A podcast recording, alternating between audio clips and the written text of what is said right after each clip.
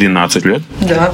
Пьяная? Когда ты думаешь, что ты сейчас подохнешь. Хоть я и за феминизм. Есть ли у девочек порнозависимость? Да в смысле ненормально, если ты сидишь в комнате, то сидят твои кореша, и у вас стояки. Это вообще фу. Просто смотрели порно. Ну, как бы у меня, у меня сильная анальная фиксация. Это шмотки, шмотки, шмотки, шмотки. Потому что встречаться с бывшими, это есть свою блевоту. Когда есть право быть собой, это самое крутое. У тебя часто факапы в жизни происходят? Ну, типа как вот у меня без микрофона. Слушай, конечно, мне кажется, невозможно жить э, без факапов. Интересный подкаст. Подкаст о тех, кто делает себя сам. Привет! Можете поздравить нас с первой заминкой. Прямо перед записью подкаста с Кариной я обнаружил, что у меня нет одного микрофона и двух наушников. Перерыв всю комнату, изрядно покраснев, вспотев, я так ничего и не нашел. И начал думать, либо мы спасаем ситуацию, либо теряем крутого гостя. Огромное спасибо пацанам, которые работают вне кадра интересного подкаста, за их хладнокровие и смекалку. В итоге меня мы пишем в iPhone, а Карину, как королеву эфира, в наш единственный Санхайзер. Кстати, почему бы и тебе не рассказать о самом громком факапе в твоей карьере? Напиши об этом в комментариях, и история, которая понравится нам больше всего, получит вот такую футболку от наших друзей из форматики. Кстати, ссылка на них будет в описании к этому видосу. А пока приятного прослушивания и просмотра. Поехали!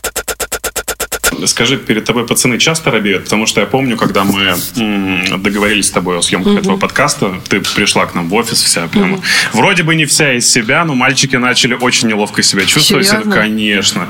Сразу же там, ой, какое у тебя пальто, ой, Карина, ля-ля-ля-ля. Серьезно? Да, я даже ча- не помню. Ты часто замечаешь? Я этого вообще не замечаю. У меня просто я настолько все время в себе, если честно, что я начала замечать, что на меня на улице э, смотрят, э, ну, иногда, э, только когда в моей жизни появилась э, моя лучшая подруга Ксюша, и она все время такая, вон этот посмотрел, этот посмотрел, этот посмотрел, а я все время, я даже, я никогда не, ну, я обычно смотрю либо вперед, либо в, либо в себя, поэтому я этого никогда не замечаю. А ты чувствуешь себя сейчас уверенной? То есть ты стала благодаря именно музыкальной среде такая? А, Ну, мне кажется, задатки у меня были всегда, но музыка, она мне помогла в том плане, что когда я начала добиваться успеха, а мне кажется, когда человек достига, ну, добивается какого-то успеха, который ему нравится, а, он а, п- получает а, внутреннюю уверенность А в себе. Откуда у тебя взялся успех э, вот на этом диджейском поприще? Откуда ты взялась? Потому что раньше, не- я могу это объяснить, раньше типа были вот эти э, диджей Базука, диджей там кто-то еще, но вот у них Ты понятно. Да, у них понятно, потому что они выступали с голым Я торсом, помню, и они были популярны из-за того, что девочки, которые показывают сиськи, стоят за пультом, это все типа окей, понятно, почему это цепляет. И сейчас очень много девочек-диджеев. Почему на тебе сфокусировалось внимание общественности? Я вот Ну, не могу этого уловить. Знаешь, э, как говорят великие, а, у меня есть то, что ты не спиздишь и не купишь. Это что? Это куртка? Вот, и а, слушай, я знаю свои сильные стороны, и я знаю, ну, я поняла, как с ними работать и как их э, развивать, и поэтому я как бы добиваюсь успеха, и я всегда этого очень сильно хотела. Не, ну смотри, когда... Вот да- давай еще раз воспроизведем те события, в какой момент, ну ты наверняка помнишь этот день, начали говорить э, типа про Карину Истомину как про популярного диджея. Не было такого дня. Это было очень долгий-долгий путь. Ну ты вот бах и начала не было стрелять. Такого. Не было такого. Мне это показа- все, мне- все мне так как говорят. обывателю показалось все так, так, говорят, да. и все думают, то, что я такая хоп, как будто бы, знаешь, а, у меня есть друг, а, любим, он а, битмейкер а, хлеба. Очень крутой чувак, мы с ним очень круто общаемся, и а, он мне говорит, слушай, ну ты же вот взяла и появилась. Я говорю, ты что, охренел, что ли? Я говорю, в смысле? «А, нет, вообще нет. Просто я как бы сидела в подполье, играла диджей-сеты за 500 рублей а, за На всю свадьбах. ночь. А, на свадьбах, на дне- днях рождениях, на каких, в каких-то а, ужасных клубах, у- ужасных городах. Да, есть ужасные города. Да, есть ужасные города. Вот, и это все было, и как бы я шла к этому с, э, 2000, с 2015 года. Значит, 4 года, сейчас будет 5 лет. То есть, так говоришь, шла к этому, это же совсем недолго, типа 4 Мне года. 25 сейчас. Как бы я начала это делать в 20. Э, Ты все равно как бы не сравниваешь, что если после там 30, после 35 а, время по-другому измеряется. Когда Ну тебе да. 20, то у тебя каждый год он идет за пятилетку. Мы недавно говорили об этом с Костей Анисимовым, обсуждали как раз момент скоротечности времени и пришли к тому, что все-таки люди, которые ну, типа постарше, они специально загружают свои рабочие графики для того, чтобы чувствовать это время, понимаешь? А когда ты свободен, ну не знаю, допустим, у тебя вечером э, как раз диджей-сет, то ты не успеваешь вообще заметить, как проходит день, и ты потом чувствуешь, что, блин, что за херня произошла, мне уже 35, я даже не успела заметить, как это все было. Ну, мне кажется, то, что каждый возраст э, хорош по-своему, и если ты в, свое, в своем возрасте достигаешь каких-то вещей, которые для тебя удовлетворительны, то ты по этому э, поводу не загоняешься, что вот тебе 35. Если я в 35 лет э, достигну тех э, вершин, э, на которые я сейчас мечу, то я буду очень счастлива и, и никогда не захочу обратно в 20. Очень интересно узнать, о каких вершинах ты говоришь, но это чуть позже. Я никогда не говорил, короче, в палец керамический. Ну, видишь, всё бывает Я первый раз. сейчас- Я только сейчас это осознал. Ребята, сегодня ну, соседи забрали микрофоны с наушниками, нужно как-то это было обыграть. Что бывает? Сделали как сумели. Карина, все думают, что диджей – это человек, который просто ставит чужую музыку и бухает. Э, В свое время Ещё мне... наркотики. Да, в свое время мне м, рассказал э, историю, если диджей Бакс, это чувак из градусов, который Руслан. Господи, такие. сколько тебе лет? Да мне Я 20, просто да не мне понимаю. 27. Я не понимаю, ты говоришь такие странные вещи. Да, просто, Мне не знаю, 25, ты на два видимо- года видимо, меня мы старше. развивались с тобой в разных Вообще очень странно. В каких-то разных вселенных. Ну, просто я из Ижевска, может быть, поэтому Может я не быть. такой прогрессивный, как ты. И он сказал, я вышел из этой игры, потому что я задолбался бухать. Э, У тебя есть такая история с тем, что ты чувствуешь, что, блин, как, что не выступление, как я не приду в вечерний, в ночной клуб, в бар, я все время прибухиваю. У меня было такое, но э, вот, например, э, я и все мои коллеги, друзья, диджеи, мы не пьем на выступлениях. Ну, редко. А после? И после нет. После, после выступления иду спать домой. Или в отель. Это не вечеринка. Для меня это э, не то, что я приехала за э, три часа до своего выступления, там начала бухать, потом э, в процессе еще тоже бухала, а потом еще осталась и начала и, про- и продолжила пить. Если бы я так делала на протяжении всех пяти лет, то сейчас бы я выглядела на 40. И у меня бы не осталось бы никаких сил. И ни эмоциональных, ни физических. Поэтому, когда я э, летаю, я не пью на выступлениях. А в самолетике? И в самолете нет. Во-первых, сейчас в самолете не э, дают алкоголь. Да, по-моему, на продажу дают. Мне вот буквально ребята На рассказывали. продажу я которые- буду что, покупать Да, алкашку в, идут в с этом. пивасиком, э, с Нет, я не пью, не пью ни шампанское, ни пиво, это все газированное, от этого голова сильно болит. И раньше я пила на выступлениях, потому что я очень сильно нервничала, и для меня этот стресс, он настолько сильно меня пожирал, что мне нужно было расслабиться. А сейчас э, я также продолжаю нервничать, мож- возможно, чуть поменьше, но у меня дисциплина, я не пью. Э, Ты, кстати, можешь угощаться арбузом. Ой, да, вот я что-то давно уже, я очень давно на него смотрю. И газированным напитком под названием боржоми. Прекрасно. Абсолютно безалкогольным. Э, А ты, кстати, помнишь, когда ты пьяная впервые пришла домой? Ну, то есть, чтобы себя родители застали за этим. 15 лет. Что? В 13 лет? Да. Пьяная? Ну да. Расскажи об этом. А, мы заканчивали седьмой класс. кто эти люди, которые до того, как ты получила паспорт, накачали тебя водкой? Ой, мама устроила такой скандал в этом магазине. А, так, это был седьмой класс. Я заканчивала седьмой класс. Вру, мне было не 13, мне было 14. А это был май. Мы закончили седьмой класс и с подружками решили выпить водки. И я Ну, никогда, так сказать, отметить да, я никогда не пила водку. И э, мы были такие вот стаканы где-то примерно, и мы заливали их э, до э, ну, до конца. И я пила залпом, потому что, видимо, когда в первый раз пьешь водку, она у тебя не так сильно. Ты пила залпом водку из такого стакана э, до конца, прямо Да. до дна? Ну да. Ну вот и все. Ну, типа, я пришла пьяной, и при этом... То есть ты при этом еще пришла, тебя не... Не, нормально не, все не было. поставили не, ну как бы вот я в там... дверь. э, нет, все, все нормально было, все было прилично, не как в, в фильмах Гай Германики. Э, мы с подружками э, выпили этой водки, э, потом что-то посидели э, у одной подружки дома, я пошла домой, и все было бы нормально, если бы не мой младший брат, который, которому тогда было, значит, 7, он меня на 7 лет младше. Вот. И он такой, а я уже лег- легла, я уже легла и думаю, все, шалость удалась, кайф. Прикольный experience, больше не надо. А, слава тебя богу, пронесло. Да не затошнило меня. ко мне- Мартин подходит к маме и говорит, слушай, что-то от Карины алкоголем пахнет. И мама такая, так. Ну и, в общем, меня наказали на все лето. Ты сидела дома? Да. И никуда не выходила. У меня была история следующая. Мне было 15. Это как раз было больше похоже на фильм, фи- фильм Гай Германики. Это моя просто, мне она так нравится, этот режиссер. да, у нас э, был какой-то там, не знаю, выходной очередной на, не знаю, День Конституции условный, в ноябре. Один день посередине недели.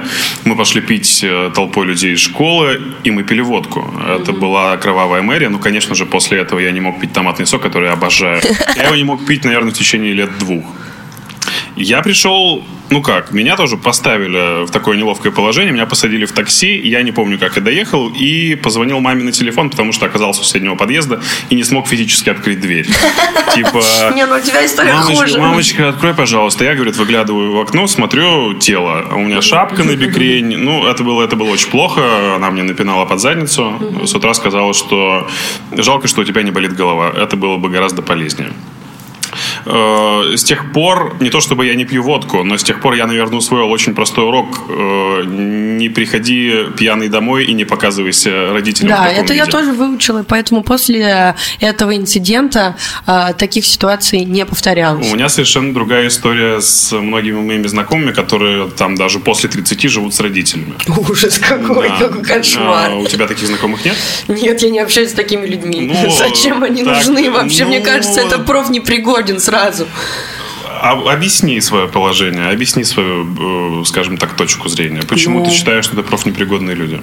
Потому что это инфантильность э, жить с родителями э, в таком возрасте. Я не говорю, что им не нужно помогать. Родителям нужно всегда помогать. Но наступает такой момент, я считаю, что до 25 лет человек должен съехать от родителей. Я э, съехала в 19. А, Большинство моих друзей а, съехало там в, 20, от- в диапазоне 20-22, когда мы все там были на третьем-четвертом курсе. Все вначале снимали комнаты, Потом, когда денег появилось немного побольше, начали снимать вначале далеко квартиры, потом квартиры в центре. Но э, я просто не понимаю, как можно жить с родителями, когда тебе 30. Во-первых, как можно привести кого-то к себе в гости? Совершенно верно. Во-вторых, тебе все время приходится оправдываться, где ты был. Вот именно, это ненормально, потому что у меня с родителями такие отношения, что э, это мой выбор рассказывать, куда я иду и куда я не иду. И меня никто не контролирует, потому что я взрослый человек. Потом, я не хотела бы, чтобы э, я приходила в гости к своему парню, а его мама э, стирала бы ему трусы. Какой-то немножечко эдипов комплекс, если честно. Но это все очень крипи. И я считаю, что это ненормально. А, мужчины, которые, мальчики, они мальчики, я считаю, что которые живут с родителями после 25 лет, они э, для меня не существуют. Значит, это проблема родителей, прежде всего. Наверняка они должны мотивировать человека я выезжать из дома. ушла. Вот э, сидит Антон, который снимает все это происходящее у него. Была ситуация следующая. Ну, мама, типа, лет в 20 сказала, короче, тебе, по-моему, пора. И сняла ему сама квартиру. На первый месяц она ему дала денег, а потом сказала, ну, тебе надо как-то плавать. Правильно ли это решение и правильный ли это поступок с точки зрения родительского Абсолютно, потому взгляда? что я считаю то, что не нужно детям после 18 лет давать карманные деньги, потому что э, мне и так никогда не давали особо денег. Но в тот момент, когда у меня вообще не было денег э, от родителей, и я знала то, что я не могу их попросить ни на что, э, у меня появилась мотивация работать, потому что мне хотелось э, чего-то, И я понимала, что единственный способ это получить, это заработать на это деньги. А, поэтому я очень ответственно отношусь к работе. А, во-вторых, э, я не знаю, наверное, у мальчиков это происходит немного по-другому. Я смотрю на своего младшего брата, и, скорее всего, э, произойдет э, так же э, в том плане, что мама скажет, все, вали отсюда. А, потому что ему так комфортно. Типа, ему сейчас 18, я понимаю, что через год он не свалит из дома. Я просто очень свободолюбивая, и меня всегда раздражали правила, а мне папа всегда говорил, что пока ты живешь в этом доме, ты соблюдаешь эти правила правила, что очень честно. И я такая, я не хочу соблюдать эти правила, поэтому я уйду отсюда. И ты всегда остаешься для них ребенком, сколько бы тебе ни было. Ну, конечно. Ну, ты и так остаешься ребенком, когда ты живешь в другой э, квартире. Но понимаешь? Ну, тут а... опека, да, тут чрезмерная опека, на которую, думаю, что ты никак не можешь повлиять. Ну... Типа на расстоянии, когда ты находишься от родителей, живешь в другом уголке, в другой квартире, ты можешь сказать, знаешь, у меня э, свои правила, я буду делать так, как удобно мне. А когда ты приходишь в этот дом, то, опять же, тебя, тебя начинают опекать, тебя начинают докучать, тебе начинают задавать вопросы, а сделай вот это, а у нас э, накопилось там, ну, не знаю, пыль, пыль протри, залезь. Не, ну, кстати, меня никто не заставляет этого делать. А, понимаешь, родителей надо воспитывать. Как родители воспитывают нас, mm-hmm. когда ты вырастаешь, ты не можешь э, жить э, как будто бы в оболочке э, тинейджера. Э, и просто, понимаешь, самые главные два рычага э, давления родителей на ребенка – это деньги и проживание. Если у тебя есть свои деньги, и ты живешь не с ними, то ты можешь делать все, что угодно. И только такими ультиматумами, по крайней мере, это моя история. У меня не было такого, что, ой, а что же подумает мама, если я это сделаю? Мне было абсолютно все равно. Потому что я знала, что я свои моральные какие-то рамки не заступаю. Это очень важно. И э, у меня, когда они начали на меня наезжать в какой-то момент, я говорю, слушайте, у нас есть два стула. На одном. На одном. А, я делаю, что хочу. А, а на втором? А, нет, подожди, я делаю, что хочу, но я, возможно, с вами советуюсь. Вы знаете, как происходит моя жизнь, что, какие события. Мы ходим друг к другу в гости. Вы меня не осуждаете. Если вам что-то не нравится, вы это в спокойной форме говорите, и мы это как бы дискутируем на эту тему. Либо я с вами не общаюсь. Все. И если родители э, адекватные, ну, по крайней мере, мне, мне повезло, у меня хорошие родители, э, и они как бы, вот я этот ультиматум поставила, и в итоге э, так и получилось. Я не позволяю себе каких-то вольностей, которые бы я ну, за которые бы мне самой было бы стыдно. Вот, поэтому они мне полностью доверяют, э, и у нас хорошие отношения. Зачем так открыто обсуждать секс, как вы делаете это в последнее время с девчатами. Это что-то типа секс в большом городе. Я понимаю, я этот сериал не так давно пересмотрел второй раз. Я это, это прямо настольная книга для мальчиков. Потому угу. что если ты посмотришь секс в большом городе, то ты получаешь огромное количество инструментов, которые ты можешь реально применять в жизни. Конечно. Почему, как ты считаешь, не хватало именно нашему обществу подобной передачи?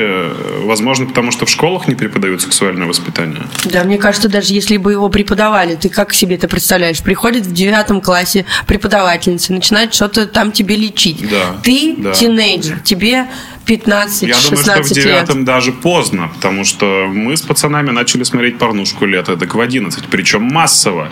Э, ну массово вот. я имею в виду не все у себя дома, а реально садиться перед чьим-то компьютером и смотреть все вместе порнуху. Пацаны, да. что за дерьмо? Не, ну такое Серьезно? бывает. Это, это нормальная практика, да? когда все начинают познавать, типа, о, вот это да, мне это нравится. И Нет, как, все смотрят друг на друга, думают такие, о, класс, кто-то тоже испытывает не то же самое, что и я. Это потому что Нет, потому что у нас, э, я думаю, проблема как раз-таки заключается в том, что нам это не объясняют. И... В том, что мастурбировать коллективно это нормально. Нет, я сейчас не говорю про коллективную мастурбацию, я сказал только про просмотр. Знаешь, а что про просмотр? Секундочку. Когда ты смотришь, особенно когда ты маленький, естественно, ты возбуждаешься. Ну, и это ненормально. Это не говорит о том, что тебе хочется подрочить со всеми вместе, Да в смысле, ненормально, если ты сидишь в комнате, тут сидят твои кореша, и у вас Не, стейки. ну это на- вообще Слушай, фу. когда мы ходили в компьютерные залы и играли в Counter-Strike, то там тоже кто-нибудь включал на компьютере порнушку, и все подходили к этому монитору и просто смотрели. Чего, нет? Была такая ситуация. Была, да. Фу, Ты это тоже жил в Ижевске. это Это была такая фигня. Короче, я веду к тому, что мне кажется, это абсолютно нормальная история, Нет, потому, вот это что, ненормально, потому что если люди, честно. Я люди всё не понимаю. знают, люди не знают, что кто-то еще развивается типа так же, как и ты, понимаешь? Никто не объясняет, что есть люди, у которых тоже есть инстинкты. Слушай, ну это тут как нормально. бы вот из крайности в крайность. Вот то, что ты рассказываешь про коллективный просмотр порнухи, вот это мне не близко. А, а именно про то, что рассказывать, из-за чего проблема какой-то сексуальной неразвитости в нашей стране, да мне кажется, она везде есть. Я думаю, что неправда. В Штатах не знаю. нет. Слушай, ну в Штатах а, просто... Там общество по-другому думает. И насчет э, гомосексуалистов в том числе. Это понятно. Но, слушай, мне кажется, э, я прожила в Штатах какое-то время, и я была, я жила в Нью-Йорке, и очень много раз была в Лос-Анджелесе. Но также нужно понимать, что, например, э, Москва это не Россия, а Нью-Йорк это не все, не, не весь, э, не вся Америка. И если, например, э, заехать в какой-нибудь штат Юта или Техас, то там тоже будет и гомофобия и так далее. А, Но ладно, я не хочу об этом говорить. А, Ты говоришь про... Про то, почему вы даете эту информацию настолько открыто. Кому А это надо? Как, как- кому это надо? Это всем надо. Во-первых, я это делаю почему? Потому что у меня тоже а, много а, своих комплексов, которые я таким а, способом сублимирую. Во-вторых, в любом случае, мы же понимаем, что если бы мы все такие приличные рассказывали, как Елена Малышева, что вот эта вот матка, это было бы крипи, и это было бы странно, и никто бы никогда в жизни бы это всерьез не воспринял. А когда сидят э, три симпатичные девчонки, э, которые э, в медиапространстве и выглядит так, что как будто бы у них все зашибись, и они начинают рассказывать про свои проблемы. Э, это откликается э, в мыслях многих девчонок. И очень много па- парней тоже смотрят нашу передачу. Поэтому, естественно, это все я не, не, не могу сказать, что гипертрофировано, что мы как-то врем по поводу своих историй. Все эти истории правдивы. А, вот. Но просто а, гипертрофированность здесь заключается в том, чтобы все их рассказать. А, потому что так это цепляет людей. Они так, до них хоть как-то это доходит. Потому что не все, знаешь, такие сидят, а, какая-нибудь девушка в 20 лет и думают, «М, у меня проблема с оргазмом. Пойду-ка я в книжный и куплю пару э, книг, там, например, э, «Вагина», «Вагина» Наоми Вульф, э, еще там «Как э, правильно любить», «Секс и наука» и там «И как хочет женщина», вот эти самые главные книжки. Э, и что, она будет это читать? Come on, никогда в жизни никто об этом не будет Значит, вы разговаривать. занимаетесь сексуальным воспитанием, Да, так мы же с самого начала говорили, что мы занимаемся сексуальным воспитанием. которого все-таки не хватает в школах. Да при чем тут школа? Слушай, я не знаю, я бы, честно, ну, я не представляю, как бы происходил э, урок сексологии в школе, потому что у меня такого никогда не было. В том-то и дело, потому что мы не знаем, что это такое. И Ну, для не, нас ну, это немного странно. Но если подумать, то было бы гораздо круче, если бы ребенок ему рассказывали, что вот это вот презерватив. Я не знаю, наверное, это... Нет, это очень круто, но, понимаешь, я не могу объяснить, как именно бы, вот как я себе представляю, как это бы вы, выглядело э, гармонично. Я думаю, что это должен быть очень прошаренный препод. Э, Он не должен Слушай, быть как ну- Елена Малышева, опять же. Он должен быть как... Но это э, должна быть особая какая-то энергетика и особый какой-то подход к детям, потому что я не знаю, как это сделать. Если бы это было, если бы это помогало бы э, подросткам, и это было бы очень круто. Но поскольку я не педагог, не врач, э, я не могу сказать, как именно это было бы классно сделать. Но это было бы круто. Ты в одном из выпусков э, подруг говорила, что чтобы познать себя, надо смотреть много порно и мастурбировать. Меня это очень впечатлило, потому что, опять же, возвращаясь к природе мальчиков, я знаю, что у многих мальчиков есть порнозависимость. Более того, есть порно-впечатлительность, когда, насмотревшись определенных роликов, срока Сифроди условным, э, оказываясь в постели с девочкой, ты начинаешь применять абсолютно те же самые... Ужасно. Да, там чуть ли не с разбегу залетать, там шлепать по заднице, хватать, вот это, что-то мерзко приговаривать. Э, Еще коллективно все рядом и стоят. еще пацаны, да, с которыми ты рос, пацаны стоят, снимают это все, да, посмотрят на ви- с- да, снимают все на видеокамеру. А, Есть ли у девочек порнозависимость? Ведь это очень сильно искажает вообще представление о сексе. Слушай, у моих я не читала исследования, у моих подруг и у меня нет порнозависимости. Ну, в том, что э, если... э, а если говорить о том, что э, когда ты занимаешься сексом в первый раз, то все происходит не так, как ты видел по телевизору, условно, то да, это правда, но с этим все сталкиваются. И это нормально. Вот, но просто нужно разделять порно и настоящую сексуальную жизнь. Вот. И, но не знаю. Такого, что ты, ты себя не ловишь на мысли, что вот вдруг у тебя случился момент, когда тебе хочется, не с кем, и ты сразу идешь, включаешь э, фильмы для взрослых. Слушай, ну бывает, иногда это мне кажется, это как и у мальчиков происходит. Ну бывает так, а бывает то, что я так много работаю и так много у- ухожу э, в себя и в творчество, что мне вообще не до этого. я даже не вспоминаю. Недавно я э, раскрыл секрет воздержания. Слышала про такое? О, Секрет воздержания. Да, когда ты э, не занимаешься сексом и не мастурбируешь, и копишь в себе, Господи, прости эту энергию, как говорят э, йоги Да, и все вот знаю. эти вот люди. Э, Я знала одного такого человека, который все время говорил, что э, это все в музыку, все в На музыку. самом деле это правда. Когда мужчин, ты, не у как- да, когда ты сублимируешь то, что у тебя есть внизу, вот сюда. И многие даже я читал эм, люди искусства, которые жили до нас, которые написали огромное количество картин, музыки, классики. Э, они давно уже эту историю поняли и сублимировали э, сексуальную энергию в творчество. И это правда работает, это очень прикольно. Э, да, но поскольку у меня философия рок-звезды, мне вот, эти все запреты не нравятся. Хочется – занимайся сексом, не хочется – не занимайся. Потому что всегда, когда запрет, я ненавижу запреты. И это очень плохо. Потому что я как раз человек, которому очень нужна дисциплина. Но в этом плане как-то не хочется себя э, урезать в чем-то. Зачем? А ты перфекционист? Нет. Э, Просто я относительно, может быть, год-полтора назад э, осознал, что я перфекционист, и именно это привело меня к ряду панических атак, которые случились в моей жизни. Э, Говорят, что ты, скорее всего, начинаешь испытывать какие-то невротические вот эти вот отклонения, когда у тебя завышены требования к реальности, когда ты чего-то ждал, когда ты там, планировал к этому возрасту чего-то добиться, но этого не произошло Но это не про перфекционизм. как раз-таки говорю, ну, опять же, психотерапевты, многие говорят, что многие люди, которые испытывают подобного рода расстройства, они как раз-таки слишком завышают требования к реальности, к ожиданиям своим. Э, И для меня, ты знаешь, это было очень страшно, потому что я слышал, что у тебя были, я смотрел интервью с нежным редактором, я знаю, что у тебя э, была история с паническими атаками. Э, Думаю, что многим людям, которые сейчас нас будут смотреть и слушать, надо рассказать что это такое. Когда ты думаешь, что ты сейчас подохнешь. Ну да, это вот... э, Когда у тебя как- это, после чего у тебя это произошло, можешь рассказать? Слушай, э, ну вообще я э, мадам очень впечатлительная. И у меня э, вот э, все мои эмоции, они всегда на поверхности.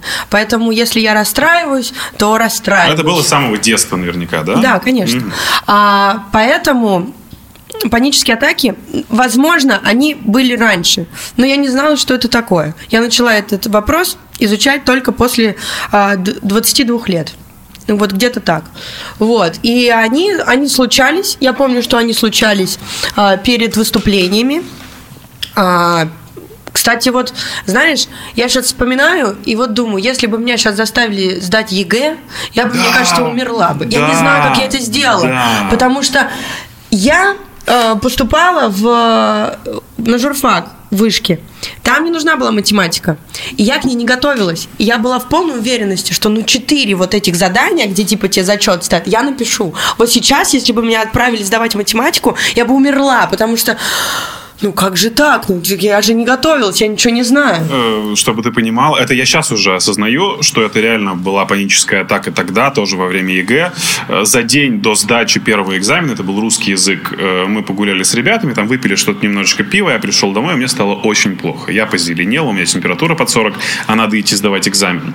И только сейчас я понимаю, что это была проблема не в пиве, на которые сетовали родители, и друзья, наверное, ты отравился, наверное, ты накосячил, чем ты пил, у тебя экзамен, как ты мог.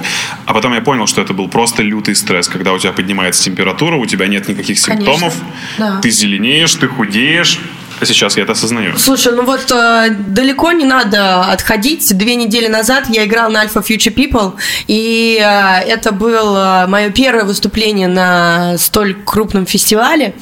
И я стояла, когда вот около лестницы, типа, шла на сцену, я понимаю, что у меня, э, мне настолько страшно и настолько нервно, что у меня немели руки до локтей. Я их не чувствовала. И я, я все подключала, как бы я понимаю, что я не чувствую рук.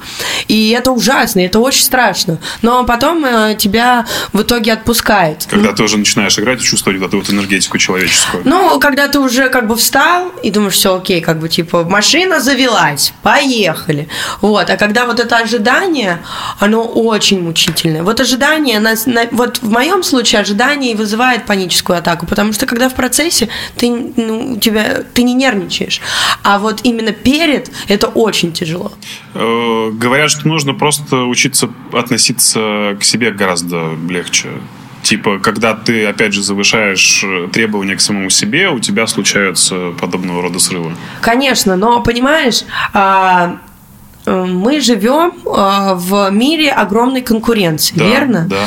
И если... Поэтому я и сказал про перфекционизм. Но я, слушай, как бы для меня перфекционизм это Джеймс Браун, который типа пахал, пахал, пахал, допахался до такой степени, что начал курить Angels Dust и как бы типа снаркоманился. Но он очень много работал. Или как Дэвид Боуи, когда вот ты просто вот, э, или когда Майкл Джексон записывал триллер, у него было 170 дорожек его голоса, потому что ему было недостаточно. Это, я считаю, вот это перфекционизм. А в том, что, типа, я хочу сыграть круто, это не перфекционизм, это абсолютно нормальное чувство того, что ты строишь свою карьеру, ты болеешь за свое дело.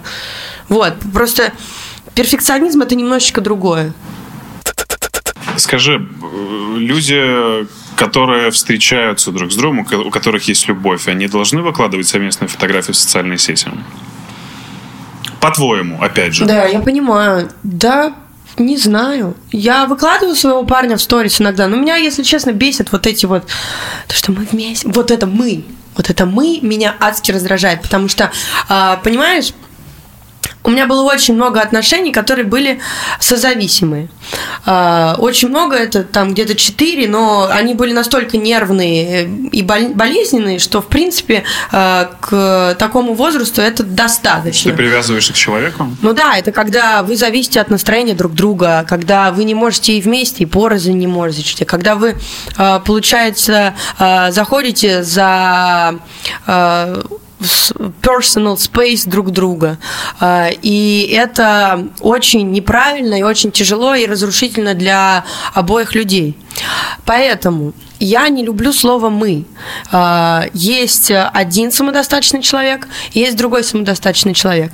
И вам вместе круто. И вы выбираете а, это решение быть вместе. Вы уважаете друг друга и пространство друг друга. Тогда можно идти наверх. Но я до этого додумалась э, спустя очень много проб и ошибок, и сейчас как бы придерживаюсь такой позиции. А по поводу фотографий, не знаю, мне типа не особо в кайф. Ну, э, ты сказала про пробы и ошибки. У тебя были идеальные отношения, которые ты просрала? ну, про который можно сказать, типа, вот, люблю. короче, вот Нет. было бы здорово, если бы все, смотри, объясню, э, все всегда говорят про опыт бесценный, который они получили в предыдущих отношениях. Угу. И я ни разу в жизни не слышал ни от одного человека, который сказал, да, я получил опыт, но, блин, я очень э, скучаю по этому человеку, уже прошло много времени, много лет. И если бы была возможность, я бы очень хотел это повторить. Никто никогда об этом не говорит. Почему? Потому что встречаться с бывшими это есть свою блевоту. Вот. И я считаю то, что... Аргументируй. Если э, вы расстаетесь, это же причина какая-то должна Скорее быть, всего, правильно? да. Но потом, по прошествию времени, бывает так, что люди осознают э, то, что, может быть, это и не причина вовсе.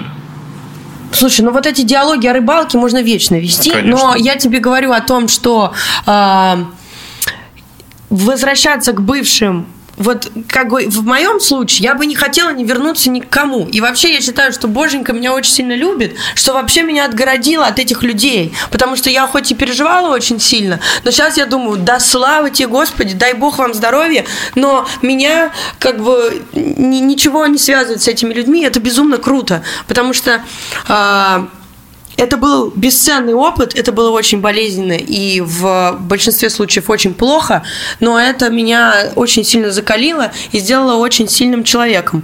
Вот. Идеальных отношений не бывает, как и идеальных людей. И вообще ничего идеального нету. Я не люблю идеальность, потому что красота, она в изъянах. И любовь, она в изъянах. И я бы не хотела, чтобы меня любили за какую-то идеальность, а, придуманную абсолютно. А мне классно, чтобы меня любили и больной, и утром опухший, и пьяный, и блюющий, и как бы и, и когда я ору, и когда я веселюсь. Понимаешь? Любой. Вот когда есть право быть собой, это самое крутое. У тебя сейчас есть такое право? Да.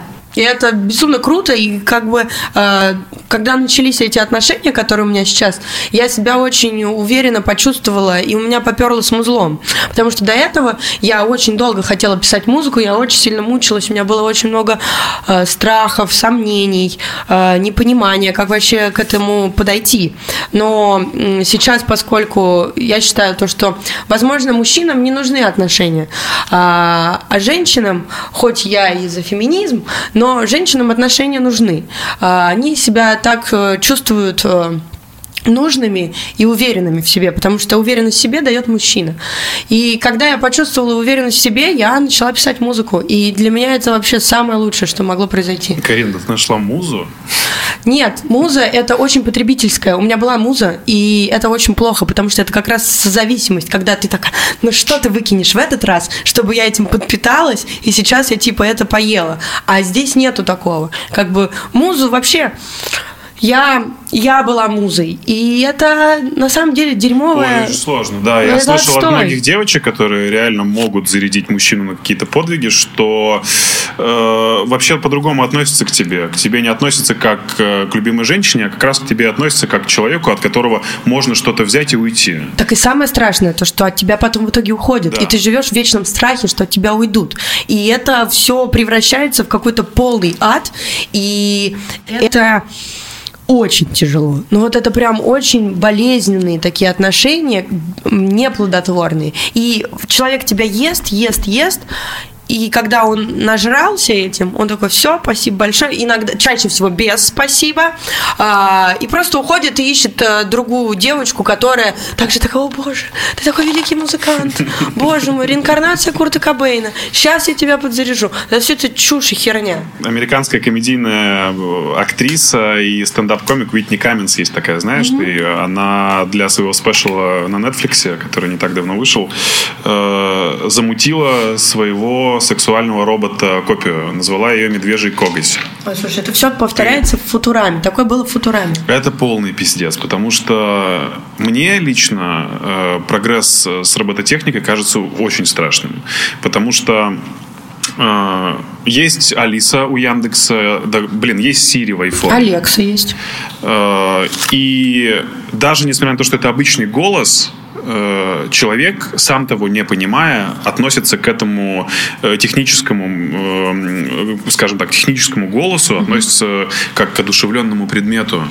Понимаешь, ты Да приходит... сколько раз Сири посылали нахуй. Да, Сири, да, блядь, ты почему мне не отвечаешь?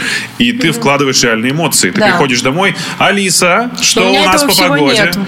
Я не пользуюсь Сири. Э, Тебя пугает э, прогресс? Меня не пугает, но мне просто это не нравится. Ты бы хотела своего двойника в виде Нет. робота? Я вообще ненавижу, когда... Ну, кайф, конечно, когда тебя парод- не пародируют, а когда с тебя сдирают все. Я это вижу, но, слава богу, у меня как бы много харизмы, я бы ее могла на базаре продавать. А, Вот, но... Когда... На Даниловском рынке. На Даниловском рынке, ну, на- или на Усачевском, знаешь, сейчас же много примеров. Депо, вот. А, и... э, Очень вкусный хачапурный там есть одно. да, там паки хороший. Короче, это было в Футураме. Вообще, все вот это, все, что сейчас происходит, это было в Футураме. Уже предсказали, да. Я э, большой фанат э, Мэтта Гроинга, но Сим, Симпсона и Футурама. А, Гриффины мне не очень нравятся, но не суть. И а, там была серия, когда Фрай начал встречаться с Люси Лью, а, с роботом Люси Лью. А, и потом все люди начали встречаться с роботами, потому что они не хотели... а, Робот был запрограммирован на то, чтобы любить человека, И всё. и человечество вымерло. Вот как бы я придерживаюсь такого, что мне не надо робота Люсилью, я не хочу своего двойника, мне зашибись, что я вот одна такая замечательная и классная.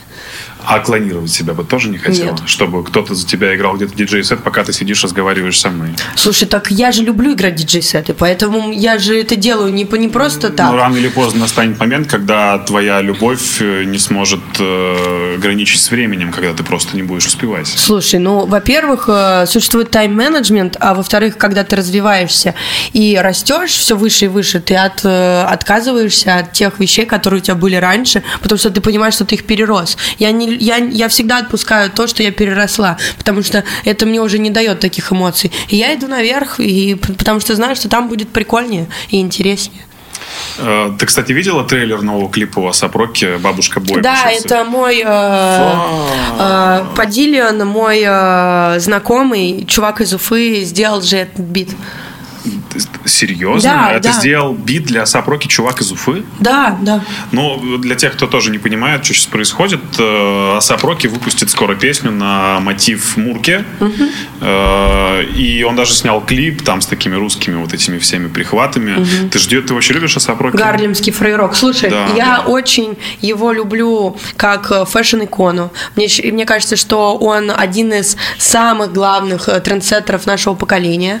А, Он безумно красивый, э, очень круто одевается, у него крутое музло, но он отвратительный, отвратительный э, музыкант. В том плане, что он не умеет выступать на сцене. Я была на его выступлении в Лос-Анджелесе, и это было отвратительно. Это было так плохо, что я расстроилась и думала, god damn, типа, какого хрена? И все знают, ну вот те, кто был на его выступлении, кто шарит за музло, а не то, что типа вышел Асап Роки и как бы, о боже, все.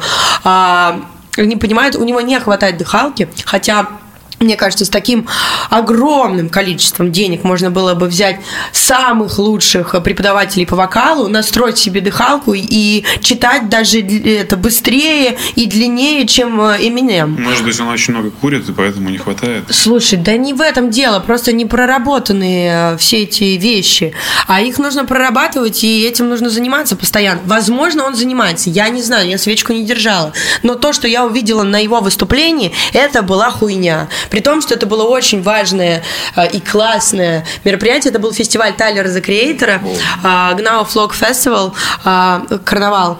А, Там выступал Кит Кади с Канни Уэстом, и Кит Кади так выступал, что просто я плакала. Но я про него слышал, что он просто Он, разрывает, он, да. он так круто выступает вживую, и вот тогда я поняла, насколько сильно его э, вложение в, музыка, в, му- в музыку и в музыкальную культуру вообще, в принципе, в наше время. А Асап, он очень крутой чувак, типа супер модный, просто персик, но на его концерты, даже если мне дадут билет, э, вот он же не выступил, он же чалился тут на, на нарах, да, поэтому он в Зеленом театре не выступил.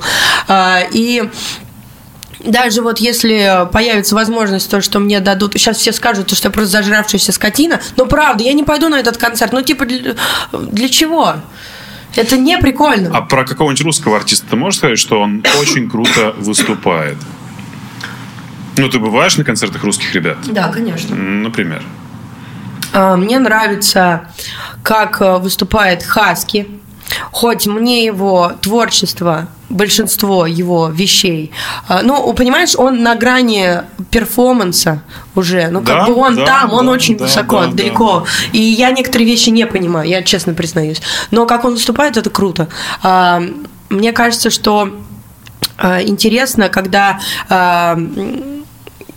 через какое-то время, когда э, музыкант, артист становится какой-то очень э, сильной э, фигурой, весомой, он начинает в свое выступление добавлять живые инструменты, менять аранжировку. Это очень как бы переносит человека на другой уровень. Вот. И мне кажется, то, что это очень такая важная вещь, когда с живыми инструментами выступают музыканты. А так, э, мне очень нравится, как выступает Бульвар Депо. Хоть он и выступает типа под минус, но он очень круто читает. Он прям вообще очень круто читает. Мне очень нравится. Я был на концерте Дорна, но я, в принципе, ожидал, что Дорн тащит. Да, Дорн тащит. Я, я Это просто как бы была- опять про свой рэп, потому это что... была бомба. Я, короче, раньше к Дорну относился просто как к, к такому смазливому мальчику, когда он еще в паранормальных пел, потом у него появился Стыцамен. Ой, мне вот и тот Дорн мне очень нравится. Вот. И я такой думаю, ну какой-то очередной выскочка. А потом человек он развился до таких высот. Он крутой. И то, что он делает на своих концертах, он отдается просто невероятно. Это, я, это даже я не обсуждаю. Я просто сразу про хип-хоп подумала, поэтому я вот э, сказала про ребят. Вот. А Дорн, да, конечно, он очень крутой чувак. Ты заметила, что сейчас, э, опять же, возвращаясь к разговору про того же самого Асапа и про людей, которые не особо выступают хорошо на сцене, но делают круто музыку в студии, э, сейчас не так важно, как ты выступаешь как раз на сцене, а важно, какой образ ты транслируешь в интернете. Нет, я даже скажу, что неважно, как ты выступаешь, главное твоя харизма и насколько сильно ты можешь тащить это своей энергетикой. Я к тому, что можно ли э, создать эту харизму искусственно, когда ты... э, Харизма это врожденная. Да, но тем не менее, ты можешь быть интернет-героем, тебя могут обожать Например? многие. М, У например, Асапа есть харизма. Она как бы, он даже когда спит, у него эта харизма, как бы она возможно, есть. возможно. Но вот смотри, возьмем Бритни Спирс. Очень Есть ли- жаль ее. Есть ли харизма у Бритни Спирс? Мне Спорный кажется, вопрос. что это очень спорный Очень вопрос. спорный вопрос, но толпами люди до сих пор ходят на ее концерты. И ты слышала наверняка ту запись, когда э, поверх э, плюса, а потом это был целый скандал, когда выяснилось, что Бритни выступает под плюс, она там э, прыгает, э, скачет, э, танцует и не попадает вообще ни в одну ноту. Э, Что это? Это крутая работа продюсеров? Конечно. Но Так тем не менее, же- многие, это же подмена понятий, многие-то люди думают, что это харизма.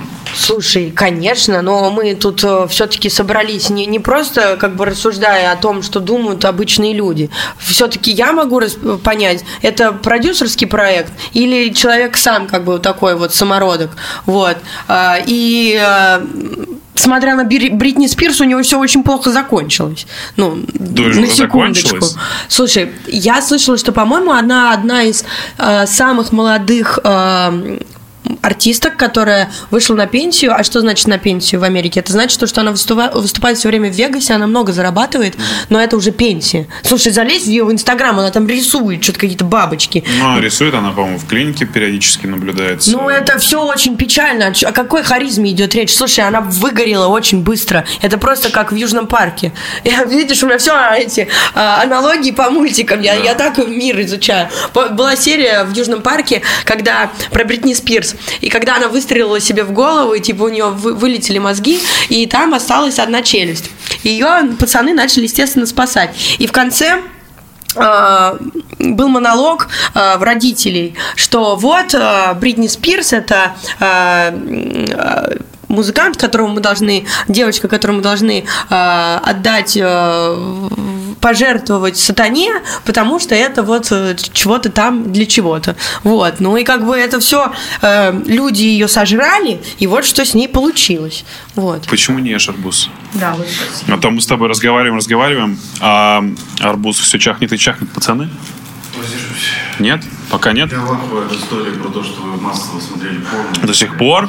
Слушай, это странно. Вообще ничего странного. Это же полный. Я с кем, я с кем только не разговаривал, много так делал. Мне кажется, это такой интимный мо- момент. Конечно. Я не говорю, что мы дрочили, мы просто смотрели порно. Чувак, ну там встает же. Да вы Были что? истории такие, но я пацанов презирал. Вот, Ну, смотри, блин, это реально какой-то прям...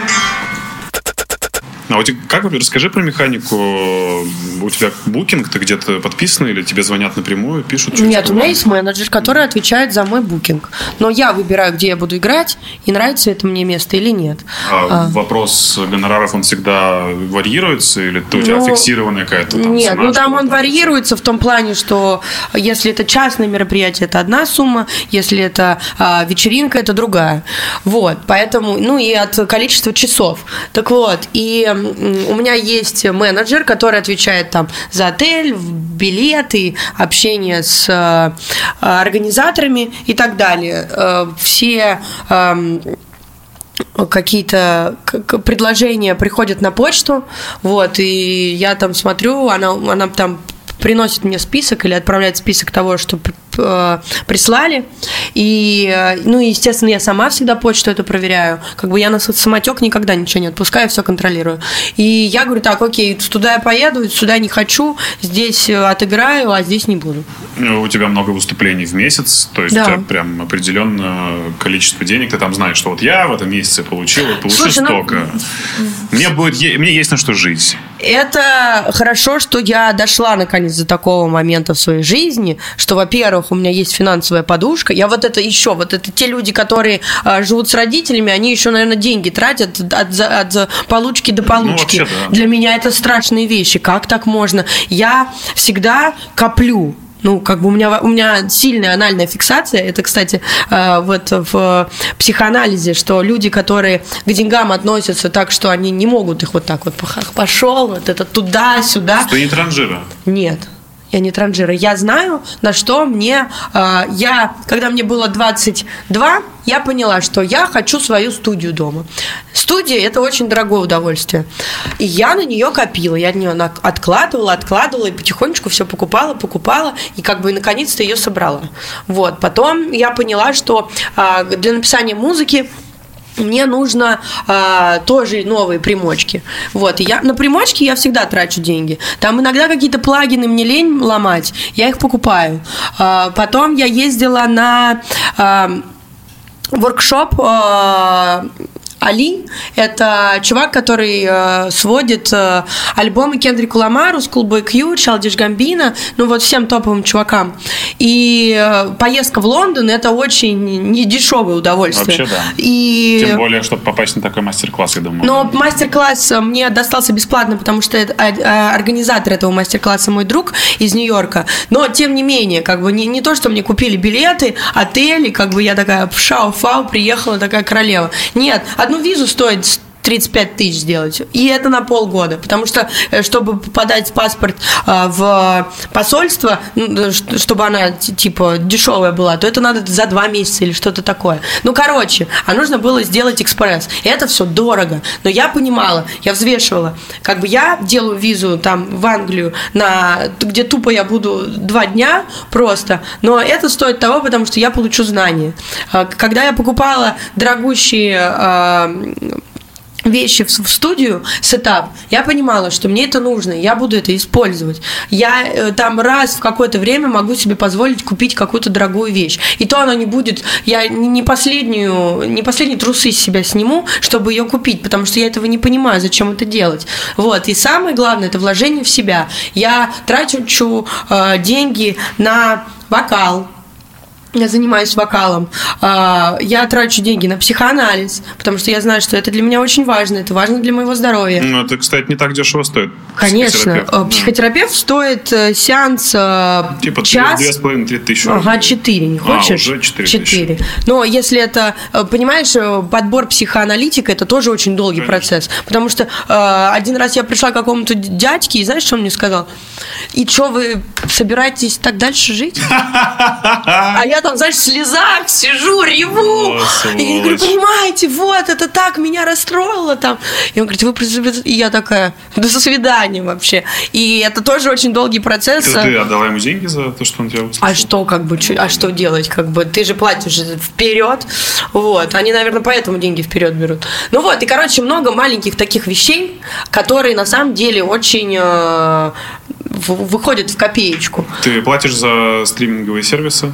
Да, я плачу за диджейский, а, есть сайт диджейский, где я беру музыку, которая, а, я либо ее покупаю в iTunes, потому что а, мне так, ну, она звучит так У тебя лучше. подписка на iTunes, да? Нет, ну Apple Music подписка у меня есть, но я имею в виду, что я же не могу их вытащить и засунуть Не, в не Сирата. да. Ты покупаешь это, вот. Поэтому, чтобы хорошо звучало, ты э, покупаешь это в iTunes. Ну, там разве есть все те треки, которые тебе нужны? По-моему, там огромное количество треков отсутствует просто-напросто, если тебе для сета надо. Слушай, ну короче, я тебе говорю, еще есть сайт, где диджейский, где я э, плачу 20 долларов в месяц, но у меня есть э, все, я же играю хип-хоп, и поэтому там есть специально, где впереди а, 16 тактов вступления, потому что так легче сводить и так правильно сводить.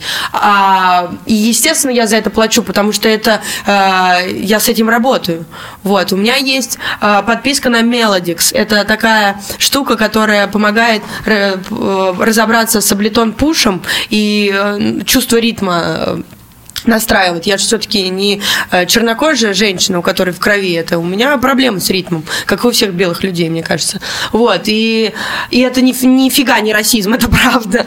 Вот. И э, есть вот эти все штуки, они как бы выходят в месяц в много денег, но я ради этого и работаю, чтобы развиваться, потому что развитие это самое главное. Шмотки это хуйня. Зачем, типа, шмотки нужны? Типа, кайф, когда у тебя есть... Чтобы самовыражаться? И что? Как ты можешь самовыражаться? Ну, Типа, человек, который иначе не может, я думаю, что ну одежда вот, для него это, знаешь, способ так, бе- самовыражения. беднота души, классно покупать крутые не вещи. все такие насыщенные. Слушай, круто покупать классные вещи. Мне очень нравится. И безумное счастье, что я раз в какое-то время могу себе купить сапожки Гуччи, которые мне очень хочется.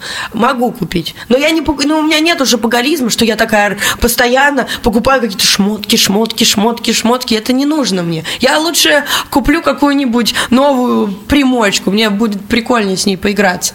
Э, Люди должны платить за музыку. Я к этому тоже пришел не сразу.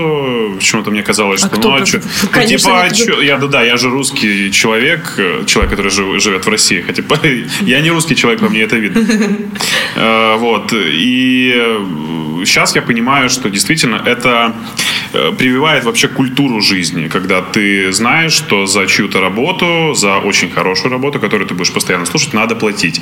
Э, Я думаю, что процентов 15 населения. Конечно, платят. вообще люди считают, что за работу не надо платить. Да, и э, с этим встреч- э, встречаются, сталкиваются очень много творческих людей. Но я считаю, что за любую работу нужно платить. Не, не вот это вот, типа, да ладно, что ты, тебе что, жалко, что ли? Нет, так не работает. Любую работу нужно уважать. И кино с торрентов ты тоже не скачиваешь. Я не скачиваю кино с торрентов, у меня у бойфренда Netflix, и А. типа я такая... Слушай, это удобно выбирать бойфренда, если у него подписка на Netflix. Да, я так и выбирала. Круто.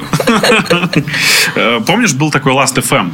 Типа, когда... Да, ой, но я была еще маленькая Да, совсем. там, когда ты даже не платил, по-моему, за все эти э, Я истории. не помню, как он работает, если Ну, честно.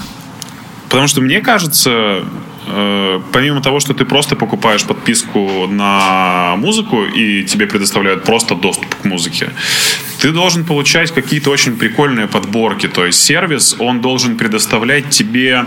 Люди, точнее, люди, которые работают на сервисе, они должны предоставлять тебе свое видение, свою работу. Помимо того, что они тебе просто открывают доступ к музыке, они, может быть, еще должны постараться и э, раскидать э, по твоим интересам еще какие-то плейлисты, например. Ну вот смотри, типа, когда появился Apple Music, Music, и когда там появились э, тематические плейлисты, э, я раньше музыку всю искала в контике, естественно, как все это и У делают. меня подписка на ВКонтакте. А, ну вот у меня подписка на... Просто мне не нравится интерфейс э, У ВКонтакте. меня там больше 6 тысяч аудиозаписей, я просто уже физически без них не могу. Ну Это- вот, как бы у каждого свое, но я имею в виду, что если вы не диджей, если вам не нужно эти треки а, вытаскивать, чтобы их потом играть где-то, а, то а, подписка это самое идеальное, потому что тебе там и такой плейлист, и сякой, и грустный, ты и веселый, и спортом ты занимаешься, и сексом, чем Ну, угодно. типа на Яндексе говорят, что очень странная подборка плейлистов. Я не Ты там знаю. послушал одну песню ЛСП, и тебе сразу же там у тебя весь плейлист ЛСП. Слушай, я не смотрела, как работает Яндекс, но как бы на своей платформе, в своем огороде мне очень комфортно. Вот. Мы разговаривали вне кадра про твое выступление на Alpha Future People. Э, Вообще сейчас огромное количество фестивалей музыкальных. Да, это очень круто. По-твоему, это очень круто? Это очень круто. Ну, Почему-то мне э, однажды показалось, что такое изобилие фестивалей может привести как раз к э, пестрости э, артистов. Типа огромное количество диджеев, и никто не знает, кто есть кто.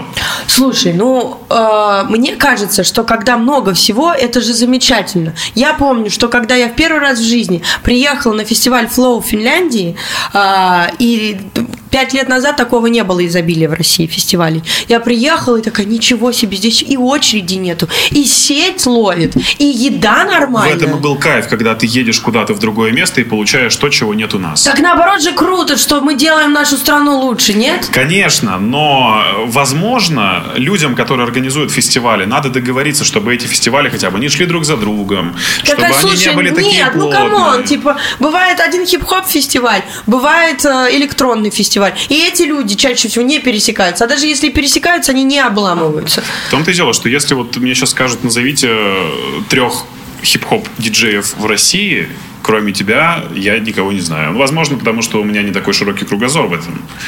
Но э, их наверняка очень много, но знаешь ты только вот единиц, которые где-то еще светятся помимо этих фестивалей. Слушай, и это тоже замечательно, потому что это заставляет других двигаться. Это конкуренция. Чем больше людей, тем сильнее конкуренция. Конкуренция – это прогресс. Понимаешь, если бы я здесь одна бы сидела и такая...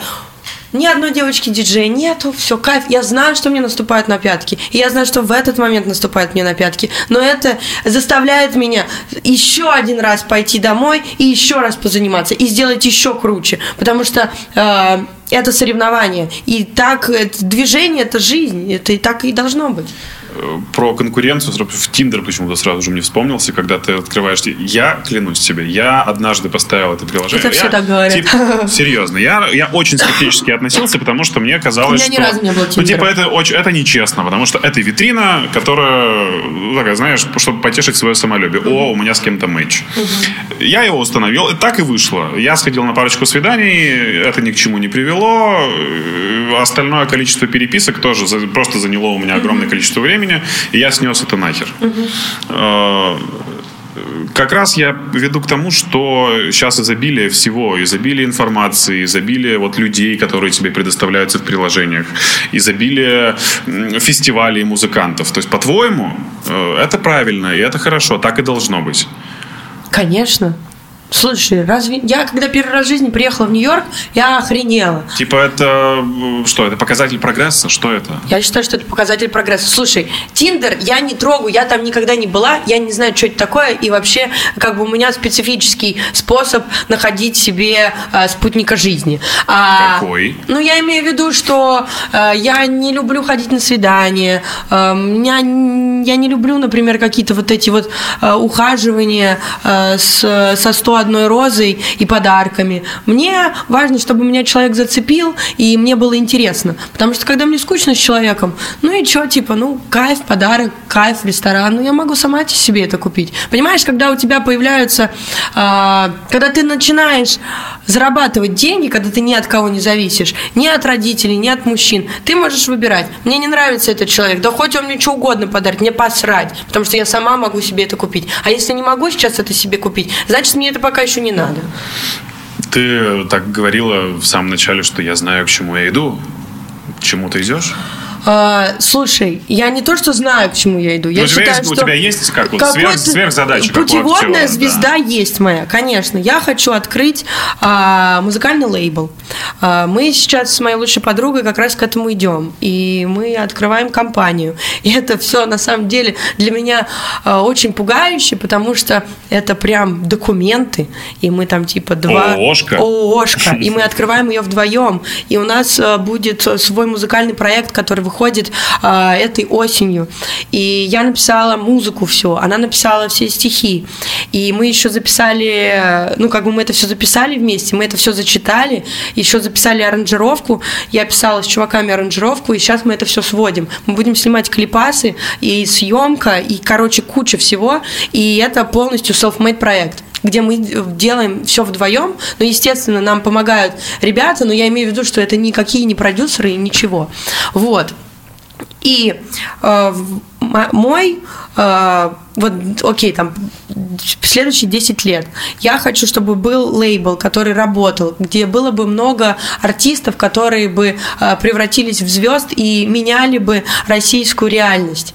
Э, я бы хотела свой фестиваль, очень бы хотела. Я бы хотела э, нарисовать свой мультфильм, потому что я безумно люблю мультики, но я ненавижу аниме, ну, в смысле, не ненавижу, но оно меня пугает.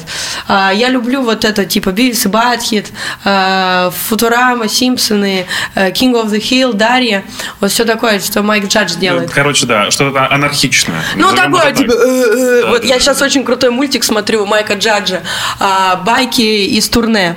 И там а, меня так поразила эта история, что там, там 10 а, серий в одном сезоне, где люди, у людей берут интервью про музыканта, и все это в мультике. И все это еще и показывают, ну, показывают анимации. И это так круто. И я бы хотела очень сделать такую штуку. Я бы хотела, чтобы музыкальный э, уровень в России поменялся, чтобы все артисты как бы соревновались с собой в том плане, не что у кого там цепь э, тяжелее и жопа у телки больше, а чтобы они такие, окей, типа ты выступил так, а я сейчас еще круче аранжировку делал, а я сейчас еще здесь круче биты напишу. И это было бы, э, это был бы прогресс. И я бы хотела стать такой а, фигурой э, в музыкальной индустрии России, пока России. э, чтобы я э, меняла, меняла вкусы людей. Потому что знаешь, в чем заключается успех? Успех заключается в том, чтобы люди Дать тебе что-то людям, доверяли. да, да, да. А люди тебе доверяли, у тебя появлялся кредит доверия. Это знаешь, как у Кани Уэста. Сейчас Кани Уэст может сделать всё, что угодно. Ну, как бы, мне кажется, если он насрет на, в середине комнаты, все скажут перформанс. Просто. И как бы... Но он к этому сколько лет шел? Как бы были My Beautiful Dark Twisted Fantasy, гениальнейший альбом. Был 808 and Heartbreak. а, был Иисус, абсолютно непонятный в то время. Вот. И все эти альбомы, если переслушать, они будут актуально звучать и сейчас. А сейчас уже э, почти 2020 год. Ты представляешь, насколько это сильный человек работал, чтобы потом такой, типа, а, я буду делать кроссовки, а, я буду Sunday сервис, сервис делать, и мы тут госпел будем петь. Вот. И вот мне бы хотелось, чтобы у меня был такой кредит доверия. Мне остается пожелать тебе только сил на всю эту реализацию и удачи. Очень здорово, что ты оголила свою душу передо мной. Спасибо тебе большое, это было очень круто. Спасибо. Видеоверсию интересного подкаста смотри на YouTube-канале имени Илона Маска.